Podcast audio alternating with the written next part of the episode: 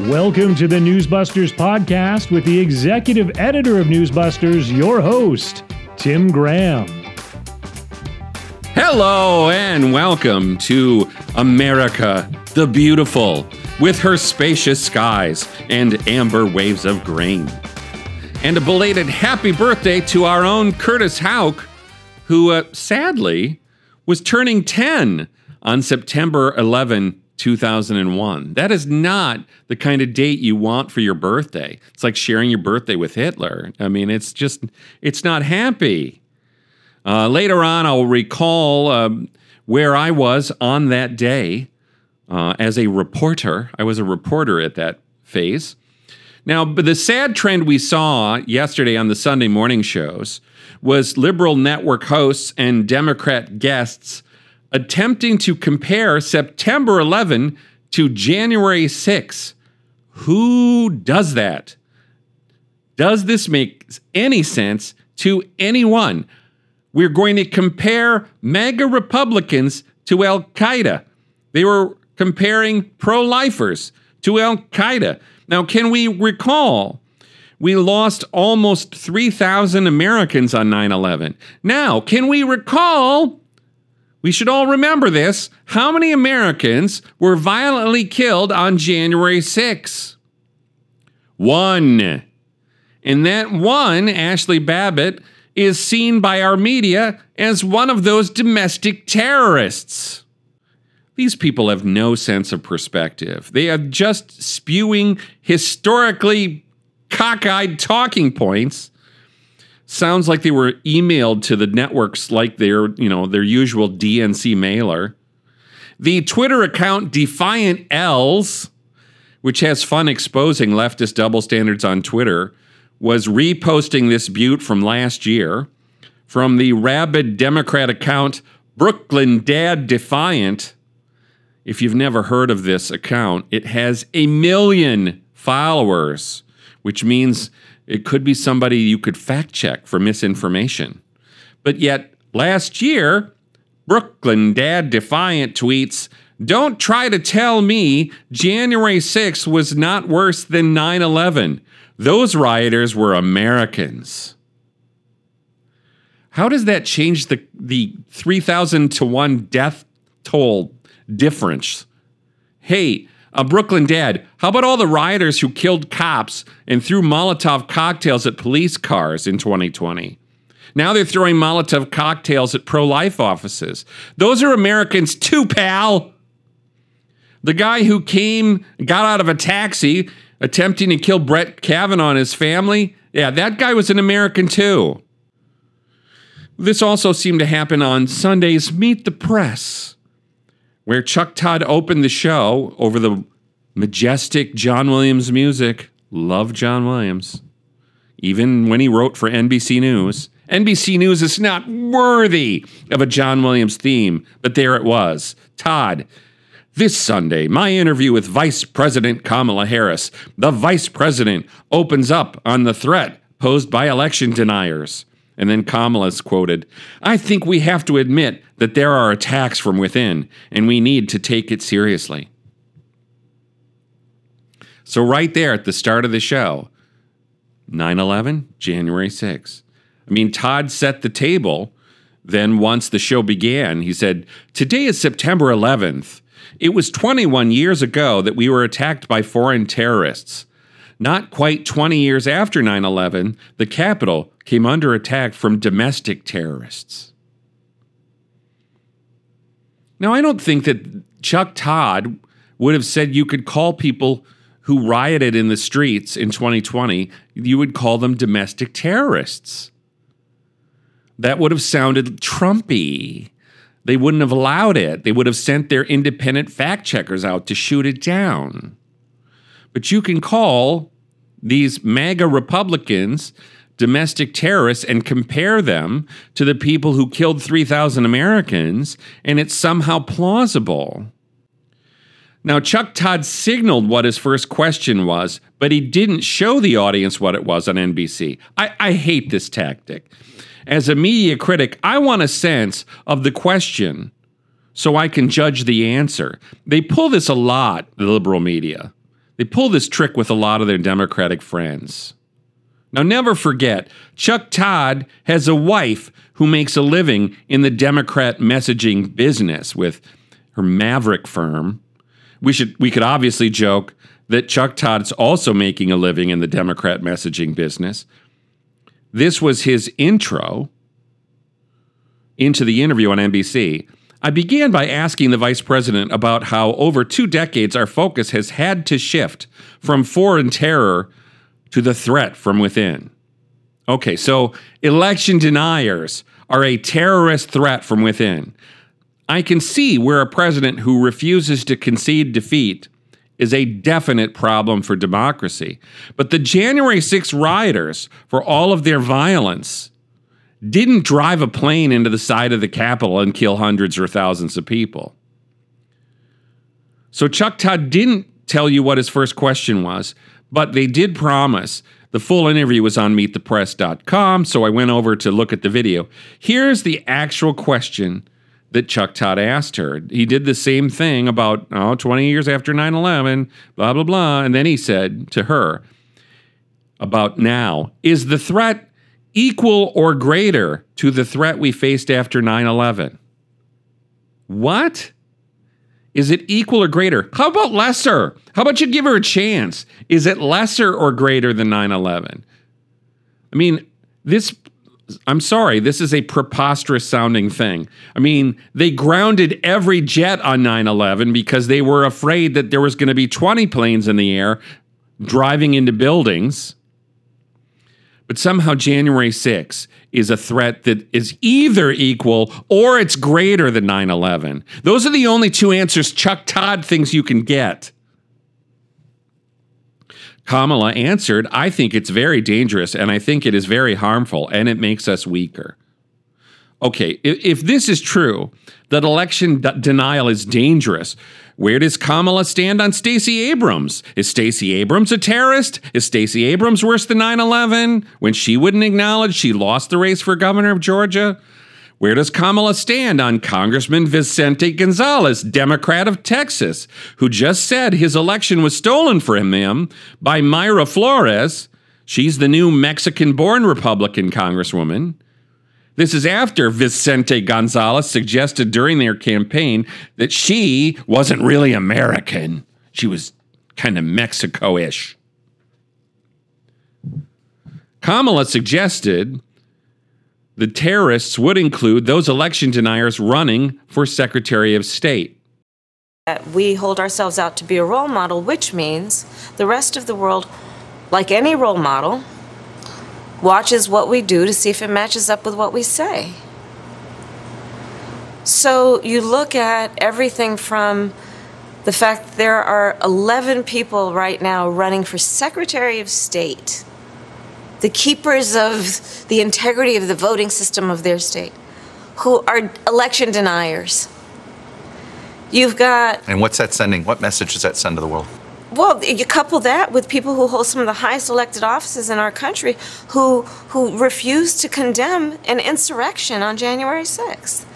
And I think what it sends is a signal that is that causes people to question, hey, is America still valuing what they talk about, which is the integrity of democracies, which means protecting rule of law and the and, and, and the sanctity of these systems and speaking up when they are attacked. So that's the first question we hear Chuck Todd asking on NBC. Instead of challenging the vice president in any way, it's just undergirding her thesis.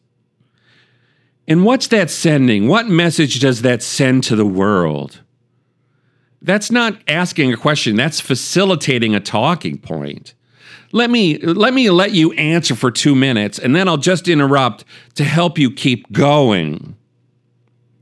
These people always worry that conservatives are ruining America in the eyes of the world.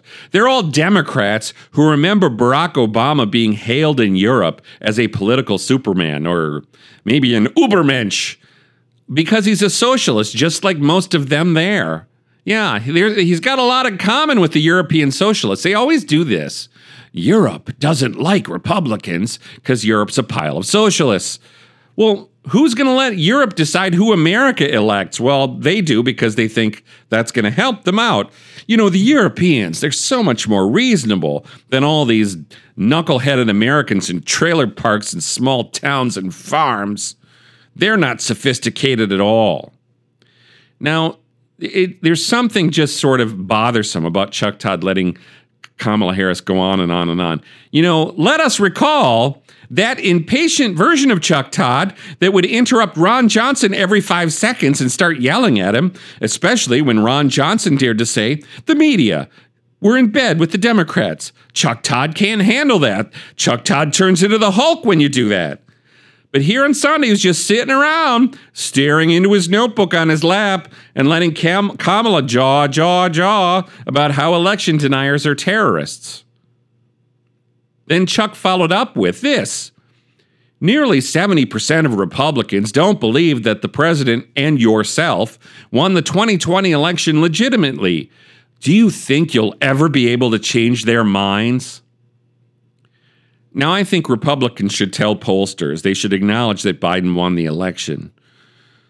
Pollsters, though, tend to ask if Biden was legitimately elected, and we should consider that many people who had accepted Biden as president, who don't think Trump's going to return in two weeks and become president again, still think there was something illegitimate in the campaign. There was something illegitimate in the process. And we could start with the way that Democrats and their big tech buddies conspired to suppress negative stories about the Bidens. And the evidence keeps pouring in on that. The Biden people and Facebook, and they were everybody was like, oh, well, let's tell you what you shouldn't be doing. That's Russian disinformation. Wouldn't it have been nice? Wouldn't it have been professional for Chuck Todd to actually ask Kamala Harris about big tech suppressing stories that the so called mainstream media now acknowledge to be true, even if back then they said Russian disinformation, Russian disinformation? Like the contents of Hunter Biden's laptop. Can we ask Kamala about Hunter Biden's laptop? Of course not. He couldn't do that. Anyway, Kamala uncorked this deeply weird answer. You know, when she was asked, Do you think you could talk Republicans into thinking Biden was legitimately elected? First, she says she doesn't find any of this out on the road when she talks to people, which might suggest Chuck Todd is overstating things. That might be interesting. But then what she suggested was people out there, you know, people know they passed an infrastructure bill, and people know they're going to make sure everyone has high speed internet. What the flugelhorn is this? It's like I was here to talk about our achievements and I don't know where to shove that in. But I have Chuck at hello, so this place seems as fine as any. Now, it not, oh, not the whole interview was hopeless. Chuck did ask about how Democrats have been backing those horrible MAGA Republicans in primary races. And he tried to ask her if she would do that. And she said, I'm not going to tell people how to run their campaigns. Well, this should be a hard hitting follow up to the whole election deniers or terrorists thing. How is it that you're supporting 9 11 terrorist style Republicans in primary races? Because the terrorists are easier to beat? But what if the domestic terrorist wins? Did you think that through? He did ask Kamala to define semi fascist. Is it a fascist who drives a semi? You know, and then he was like, well, she didn't like that question. Oh, well, good for you. And Chuck did ask about Trump and whether he'll be prosecuted after this unprecedented Mar a Lago raid by a very partisan Justice Department. Why don't you ask her, is the Justice Department look like a pile of hard partisan hack Democrats? He's not going to ask that because he's a partisan hack Democrat. But this is where leftist Twitter went nuclear. He asked if it would be too divisive for the country to prosecute President Trump. All the leftists, the radicals, they hate this question. You know, they all want Chuck Todd to go to Fox because no one should get in the way of putting Trump in an orange jumpsuit. Then we go over to CBS's Face the Nation, where Senator Mark Warner was doing this stuff now, Margaret Brennan, the host on CBS, asked sort of a vague question at the top of the show about how they're handling the terrorist threat today, so many years after 9 11. Senator Warner said, We are safer, better prepared. The stunning thing to me is here we are 20 years later, and the attack on the symbol of our democracy was not coming from terrorists, but it came literally from insurgents attacking the Capitol on January 6. Yes, this is where you know everybody's been handed the sheet. Yes, the threat of foreign terror is on the wane, but he said, I do worry about some of the activity in this country, where the election deniers, the insurgency that took place on January 6th, that is something I hope we could see that same kind of unity of spirit. Oh, so there's a unity in spirit in attacking the Republicans as semi fascists and domestic terrorists. That's interesting. Here we were on September 11, a great day to mark unity of spirit for about 24 hours, and here they were, the Democrats, throwing January 6 mud buckets on everything. And Margaret Brennan didn't ask him, oh, well, what about all the election deniers you guys are supporting as Democrats to try to ruin Republican primaries? Then we go over to Hillary Clinton on State of the Union. You know, they don't like election deniers on State of the Union. Somehow Hillary Clinton doesn't count. Because she, like CNN, always suggested Donald Trump was an illegitimate president, and that was cool because he was, you know, he was a Russian plant. That was always just accepted wisdom. Those were all facts first apples.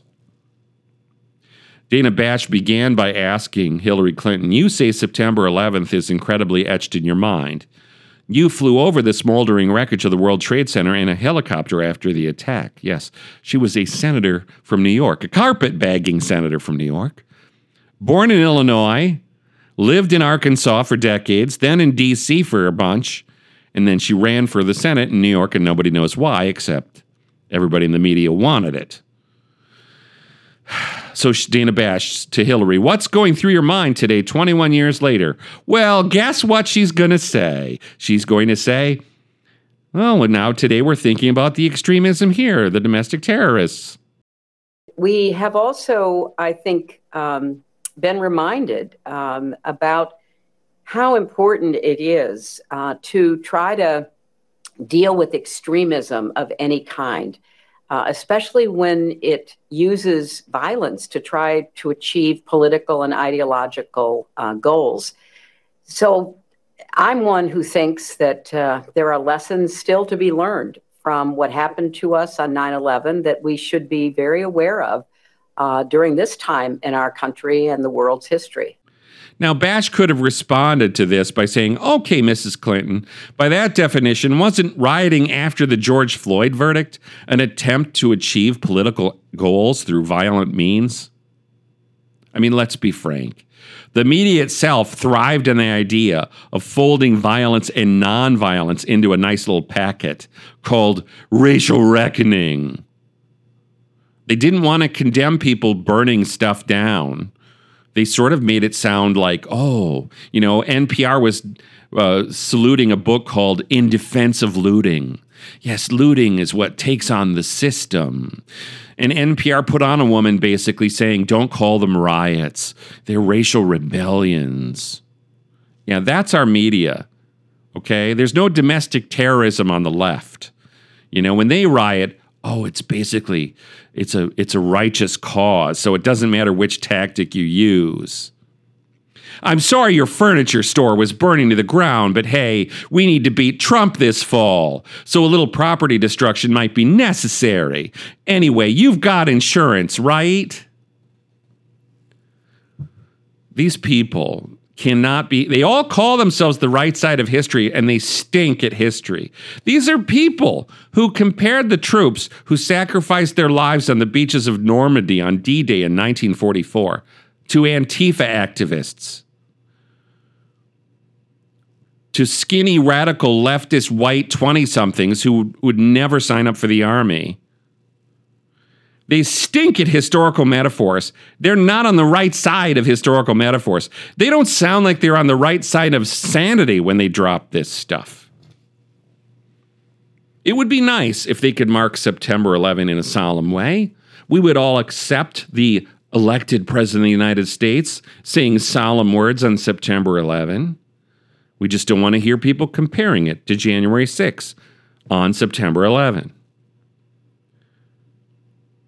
Now, I can recall what I was doing on September 11, 2001. My boy Ben was in sixth grade. My daughter was three. Um, and uh, I was a reporter. I was a White House reporter for this Christian magazine called World Magazine. I did that for two years in 2001, 2002. So I was kind of a newbie. I'd been a reporter for about six months for them. And uh, I was planning that day to go on a uh, to Capitol Hill um, to hear uh, the confirmation of the drug czar at that point. That was one of the stories we were following back then. Didn't end up mattering much that day. And uh, I we had seen uh, right before I left the house that a plane had flown into the World Trade Center, and I think everybody at that point thought, "Boy, their computer guidance systems were terrible." Um, you know, you didn't assume that was anything terroristic at that point. And so I got in my van and I was driving in and I was going to come by, I think I was going to come by the MRC's offices in Old Town Alexandria. So I was using the Beltway um, and I'm coming around the Beltway and I see smoke, black smoke, just billowing up into the sky. Um, and I could just tell that this was, I just had a sick feeling this was the Pentagon. And at this point, even the radio, DC 101, which is a rock station, was running live simulcast to Peter Jennings talking about them hitting the second tower. So I mean, we knew that this was this was a terrorist attack on on America. So then to see the black smoke, I was like, this is going to be this is going to be terrible. And so, you know, I got on Highway 1. You can take Highway 1 then from the Beltway up to the Pentagon. And as you go up Highway 1, it, it, the neighborhood is called Crystal City, just south of the Pentagon. And there's a whole bunch of white, like office buildings and hotels. And I just saw this. The whole sky was black behind these white hotels. And I just remember being furious. They drove a jet into the Pentagon, you know, as a symbolic middle finger to this country. And I was just angry you know, as an American. And uh, I was driving up there. I was. I just thought, well, I got to go to the scene and see what's going on. I didn't see the. You know, I wasn't one of those people that saw the plane hit. I was too far away, but I was there within I don't know, fifteen or twenty minutes of the plane hitting, and uh, I remember talking on the cell, my primitive cell phone with Mrs. Graham, and she was like, "Do you have to go?" You know, just like, is that is the terrorist attack over, isn't it? And I said, I'm a reporter now. This is what we do. We go into these sorts of things. And I went in and I parked my car, my, my van, and I went and talked to people. And one of the ladies outside worked in the Pentagon, and she said, This whole section of the Pentagon that the plane plowed into was brand new. You know, they, they, it was all, you know, newly reinforced and all this sort of thing. And, and, um, and you know so i was talking to people outside. I mean uh, ambulance was coming out were coming out while i was driving in. And uh, so i did some interviews and talked to people outside. And then when it was time to try to go file the story this was i think a tuesday. And so i that i had a deadline and i went back to my car and they were basically like well sir you can't leave with your car because apparently they were still concerned there were planes in the air there was still of course the plane that landed in Shanksville, Pennsylvania. So I was like, well, what am I going to do now? And I thought, uh, well, I will, uh, I will walk. I will walk down to uh, the MRC offices in Alexandria to type up my story. They were going to be accommodating to me, uh, and uh, I was walking, and there were a lot of people walking south that day, and the the the traffic was so terrible coming out of the Pentagon area that walking was faster than driving. And uh, so I walked down, I came into the MRC, I tapped out a, a story about what I had observed and what people had said to me. And then I had to take the subway back toward my house. So I took the subway to Vienna, Virginia, and then caught a bus out to Centreville where we were living at the time. And my, my wife had to come get me in the car with the three year old in the back and she was just happy that I was safe. And then she was like, uh, uh, the funny thing was, we the George W. Bush passed ta- signed tax cut check had arrived in the mail. Well, I I had it in the car that day. And she was all, You left our check in the car? You know, did you lock? Of course, I locked the car, but it, it was kind of funny. Like I was still in trouble. And so the next day, I subwayed back to get to my car. And there was a guy with a machine gun standing about 10 feet away from my car. And I was like, yeah, I think the check was safe. um, but that was pretty memorable, you know. And I was, you know, I went into the White House then for press conferences, and people were calling me, friends were calling me on my cell phone asking about, you know, was I safe and what did I see? And, you know, it was a very memorable time. And we did have a rather remarkable period of national unity for I'd say about a month. I mean, it, it, it generally lasted more than that, but in terms of when the story started to turn skeptical slash negative again, you know, we first we had this weird clip of Dan Rather going on Letterman and getting weepy and asking George W. Bush what he could do. I mean, that surely wasn't going to last long, did it? You know, soon he was trying to ruin Bush uh, with with fake documents. Um, it, once President Bush sent troops into Afghanistan, about a month later, the, the media tone began to shift. America was at war, so then the media just had to start talking about whether America was causing too many civilian casualties in Afghanistan. Um, so you know it began to turn, and then you know when when they all began to realize, oh, well, we got midterm elections in 2002. You know it was going to just naturally turn.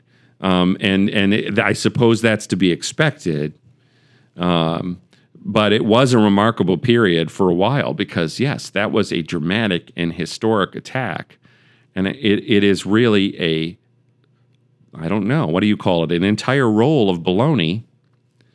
It's an entire kielbasa to suggest that that day somehow compares to January 6. January 6 was a terrible day. We've said it many times but it doesn't compare to losing almost 3,000 Americans on 9 11.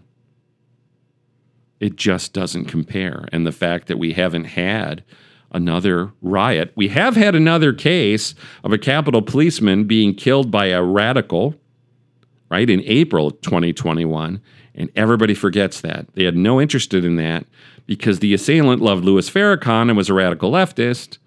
So that was like a, eh, Nobody remembers that now. They're they're very uh, intent on making January 6th and putting it right next to September 11, or to put it in Chuck Todd terms, is it equal to 9 11 or greater? That is a very partisan question. And that is why you have Newsbusters to point out partisan hacks like Chuck Todd. If you want all the updates, that's why you come to Newsbusters. Once, twice, 24 times a day. Thanks for listening.